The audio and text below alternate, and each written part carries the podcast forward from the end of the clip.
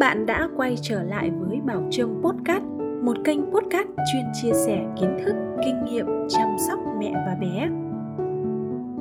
Các mẹ đã bao giờ ngồi quan sát bé chơi đồ chơi hoặc chơi với người khác hay chưa?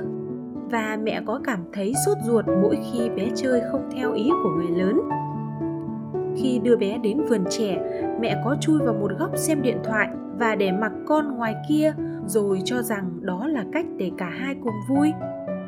Và cuối cùng đã bao giờ mẹ tự hỏi liệu con có thực sự vui khi chơi như thế? Mình nghĩ rằng trước khi trả lời câu hỏi trên chúng ta hãy tự hỏi bản thân xem niềm vui của người lớn là gì?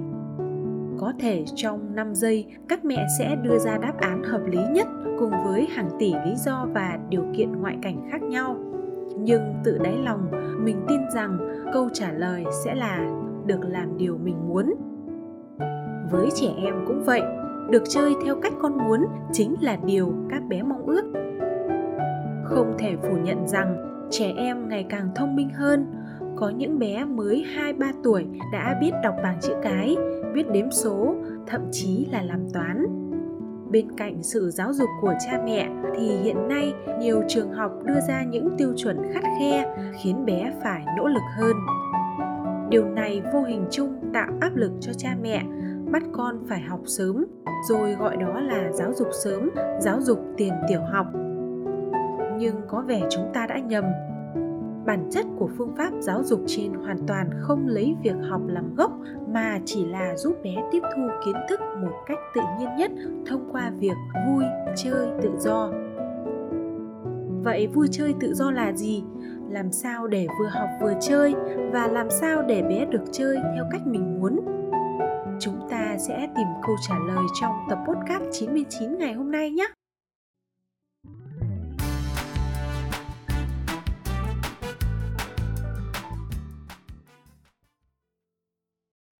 Một đứa trẻ khi được toàn quyền chơi theo ý muốn mà không chịu bất cứ sự ép buộc nào, miễn là không gây nguy hiểm cho bản thân hay người khác thì được gọi là vui chơi tự do. Hiện nay, vui chơi tự do được các trường học quan tâm và đề cao hơn bao giờ hết bởi những lợi ích mà nó mang lại. Nếu để ý, các mẹ sẽ thấy thời khóa biểu của các bé ngày càng có nhiều môn liên quan đến vui chơi, ví dụ như hoạt động trải nghiệm, giáo dục thể chất các bé sẽ được chơi tự do trong lớp hoặc khuôn viên của trường. Cô giáo chỉ có nhiệm vụ quan sát, theo dõi và trợ giúp khi cần. Có thể mẹ sẽ cảm thấy lo lắng và cho rằng, đi học mà chẳng thấy học gì cả, các cô toàn để con chơi linh tinh. Thế nhưng các mẹ ơi, cái này là dựa trên khoa học đấy. Nhiều nghiên cứu đã chứng minh rằng những thứ bé học được trong lúc chơi cũng là những kỹ năng sẽ được trẻ ghi nhớ và thành thạo nhất. Bởi những kỹ năng này được rèn luyện trong trạng thái tự nhiên nhất, chủ động nhất và vui vẻ nhất. Các mẹ có đồng ý với mình rằng khả năng sáng tạo của trẻ em là không giới hạn và sự sáng tạo này sẽ được thể hiện rõ nhất khi bé được chơi một cách tự do. Vậy muốn con được vui chơi đúng nghĩa thì cha mẹ nên làm gì? Trước tiên, hãy để con được chơi những thứ con muốn. Một đứa trẻ sẽ rất vui khi được tự lựa chọn những thứ mà mình muốn chơi. Các mẹ đừng nghĩ phải đưa cho bé một món đồ chơi thì mới đúng nghĩa là chơi. Bé có thể chơi với chú chim ngoài vườn, chơi với ánh nắng xuyên qua kẽ lá hay đơn giản chỉ là tấm rèm treo trên cửa sổ. Mọi thứ đều có thể trở thành đồ chơi miễn là chúng đủ thu hút thậm chí bé sẽ cảm thấy thích thú gấp ngàn lần so với một chiếc xúc sắc len keng hay một chú chó phát nhạc. Đôi lúc mẹ sẽ tự hỏi liệu những thứ xung quanh bé có thực sự đem lại kỹ năng hay hiểu biết gì cho con hay không? Có chứ, bé sẽ phải vận dụng mọi giác quan để khám phá những thứ bình thường nhất. Phải dùng tai để lắng nghe, dùng mắt để ngắm nhìn, dùng mũi để hít hà rồi dùng tay để đưa lên miệng nếm cắn một thứ gì đó. Hay một bé trai vẫn có thể chơi những thứ hơi nữ tính một chút, như thái rau củ quả chẳng hạn. Không phải vì cái gì đó liên quan đến giới tính đâu. Đơn giản, đây chỉ là trò chơi giúp bé tưởng tượng mình đang nấu ăn cho cả gia đình, giống như cái cách mà mẹ đã nấu ăn cho bé ăn. Bé sẽ được thể hiện óc quan sát ghi nhớ và áp dụng vào thực tế. Hơn nữa, vui chơi tự do còn giúp bé có một trái tim yêu thương, muốn tự tay chăm sóc gia đình. Vậy làm sao để biết được bé đang thực sự vui khi chơi một trò gì đó? Các mẹ hãy nhìn vào ánh mắt và thái độ của con. Tập trung, say mê và tươi cười. Còn khi giới thiệu một món đồ chơi mới, nếu bé chỉ nhìn một lúc rồi tập trung vào thứ khác thì tức là không thích. Mẹ đừng ép bé nhé. Bên cạnh việc cho con chơi những thứ con muốn, cha mẹ hãy để bé được chơi theo cách con muốn. Ví dụ như khi chơi một chiếc ô tô, không nhất thiết cứ phải cho nó chạy. Bé có thể nghiên cứu cái bánh xe một chút, cái đầu một chút, rồi nâng lên, đặt xuống. Hay cái xúc sắc này có vị gì nhỉ? Sao cứ phải lắc lắc như mẹ nhỉ? Mình không quan tâm, mình chỉ thích nếm thôi. Dù con có chơi theo kiểu gì đi chăng nữa thì cũng mặc kệ mẹ nhé. Bé càng nghĩ ra nhiều cách chơi, càng thể hiện khả năng tư duy và sáng tạo tốt. Đừng vì những thứ mặc định mà áp đặt con phải chơi theo cách này, cách kia.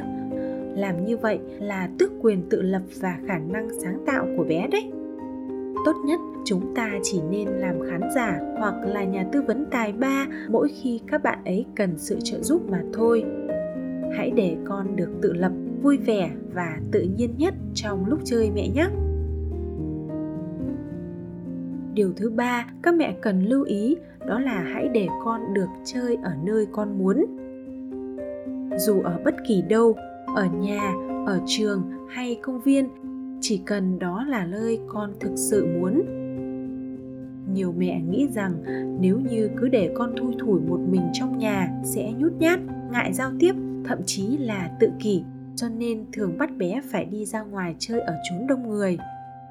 Trong khi đó, có mẹ lại chỉ muốn con chơi ở nhà, sợ ra ngoài nghịch bẩn, và rồi bé yêu của chúng ta phải nhìn các bạn khác chơi đùa trong khung cửa sổ tất cả những ép buộc nêu trên không giúp con vui chơi một cách đúng nghĩa.